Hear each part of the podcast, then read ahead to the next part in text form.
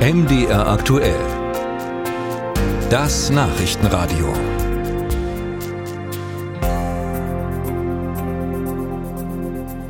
Die Deutschen wollen nicht, dass der Verbrennermotor im Auto verschwindet. Das lässt sich aus dem aktuellen ARD Deutschland Trend ablesen. Dort wurde gefragt, ob das Aus des Verbrennermotors ab 2035, so will es ja gerne die EU, auf Zustimmung stößt. Und die Antwort in dieser repräsentativen Umfrage überrascht möglicherweise nicht. Zwei Drittel sagen Nein. Der Verbrennermotor soll doch bitte auch nach 2035 eine Option bleiben.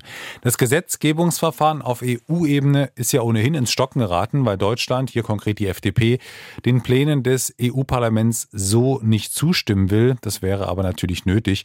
Nur wenn sich die Deutschen so klar gegen die Pläne aussprechen, was macht das mit einer EU-Parlamentarierin, die dafür gestimmt hat?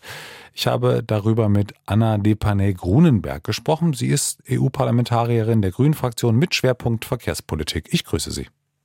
Ja, guten Tag, ich grüße Sie auch. Ich habe Ihnen jetzt einfach mal aufgrund Ihrer Parteizugehörigkeit und aufgrund Ihrer Tweets unterstellt, dass Sie im EU-Parlament im Februar dem Verbrenner aus zugestimmt haben. Stimmt denn das? Ja, das habe ich, aus voller Überzeugung. Und was macht das mit Ihnen, wenn Sie dann eine Umfrage sehen und merken, okay, zwei Drittel der Deutschen finden diese Entscheidung im Grunde falsch? Das macht mit mir, dass ich mich freue, dass wir heute ein Interview führen, weil ich da vielleicht nochmal auch mit den Zuhörer und Zuhörerinnen ein bisschen ins Gespräch kommen kann und auch unsere Motivation äh, zu erklären. Und was jetzt da passiert von Seiten der deutschen Bundesregierung, im Spezifischen von unserem äh, kleinsten Partner in der Bundesregierung, nämlich die FDP, ist aus der Europapolitik an sich sehr problematisch und auch inhaltlich bin ich davon überzeugt, dass wir richtig gehandelt haben, so abzustimmen. Wir schauen gleich nochmal drauf, was jetzt auch diese Entscheidung der FDP, das Ganze ins Stocken zu bringen, bedeutet. Vorher aber trotzdem nochmal die Nachfrage, verstärkt das dann nicht irgendwie schon auch den Eindruck, und damit meine ich jetzt bei den Wählern, dass sich die Politik von den Menschen entfernt und sozusagen ihr eigenes Süppchen kocht? Denn diesen Vorwurf, ob er nun begründet ist oder nicht, den gibt es ja immer wieder mal. Das könnte sein. Es ist natürlich trotzdem auch leider so, dass in dem Moment, wo wir gewisse Entscheidungen treffen, müssen wir auch gucken, wie die Menschen zu diesem Moment uns auch ihre Signale geben.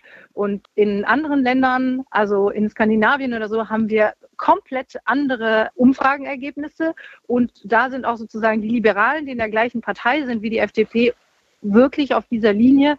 Die Automobilindustrie hat sich auch entschieden, gibt Signale, zumindest ein sehr großer Teil der Automobilindustrie, dass es für die Pkw auf jeden Fall rein elektrisch die Zukunft ist. Und natürlich, wenn wir jetzt so eine Debatte haben und die FDP vorgaukelt, dass die E-Fuels äh, billiger sein werden als die E-Autos, dann äh, macht es natürlich etwas für die Menschen, aber da ist meines Erachtens auch viel Desinformation in dieser Kampagne. Und warum ist es Ihnen aber trotzdem so wichtig, das zu verbieten? Bieten und nicht zu sagen, naja, der Markt und die auch immer teurer werdenden Benzin- und Dieselpreise, die werden es ohnehin richten.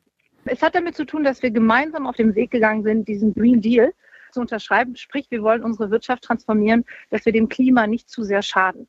Und das Thema ist dabei, es muss alles ineinander abgestimmt sein. Nämlich zum Beispiel, wir müssen die Mitgliedstaaten auch ein äh, Gebot machen, dass sie eine elektrische Infrastruktur aufbauen. Weil wir wissen, wenn unsere Automobilindustrie sagt, die Reise geht dahin, ihr müsst aber gucken, dass überall gut zugänglich, äh, so einfach wie tanken, ähm, muss diese Ladeinfrastruktur gebaut werden. Dann kann natürlich das auch nur sein, wenn wir sicher sind, dass die Reise jetzt auch dorthin geht. Und dann gibt es einen zweiten Faktor. Wir wissen, es werden andere Bereiche, die vielleicht dann doch hoffen, ach, wenn es die E-Fuels doch für manche Autos geben wird, dann brauchen wir uns nicht zu transformieren. Ich denke da an Kraftfahrzeuge, an Baumaschinen. Und was passiert dann, wenn wir dann irgendwann mal kurz vor 35 tatsächlich manche Sektoren gar nicht transformiert haben? Da werden wir ein Riesenproblem haben, weil diese E-Fuels unglaublich energieintensiv und auch umweltschädlich sind in ihrer Herstellung.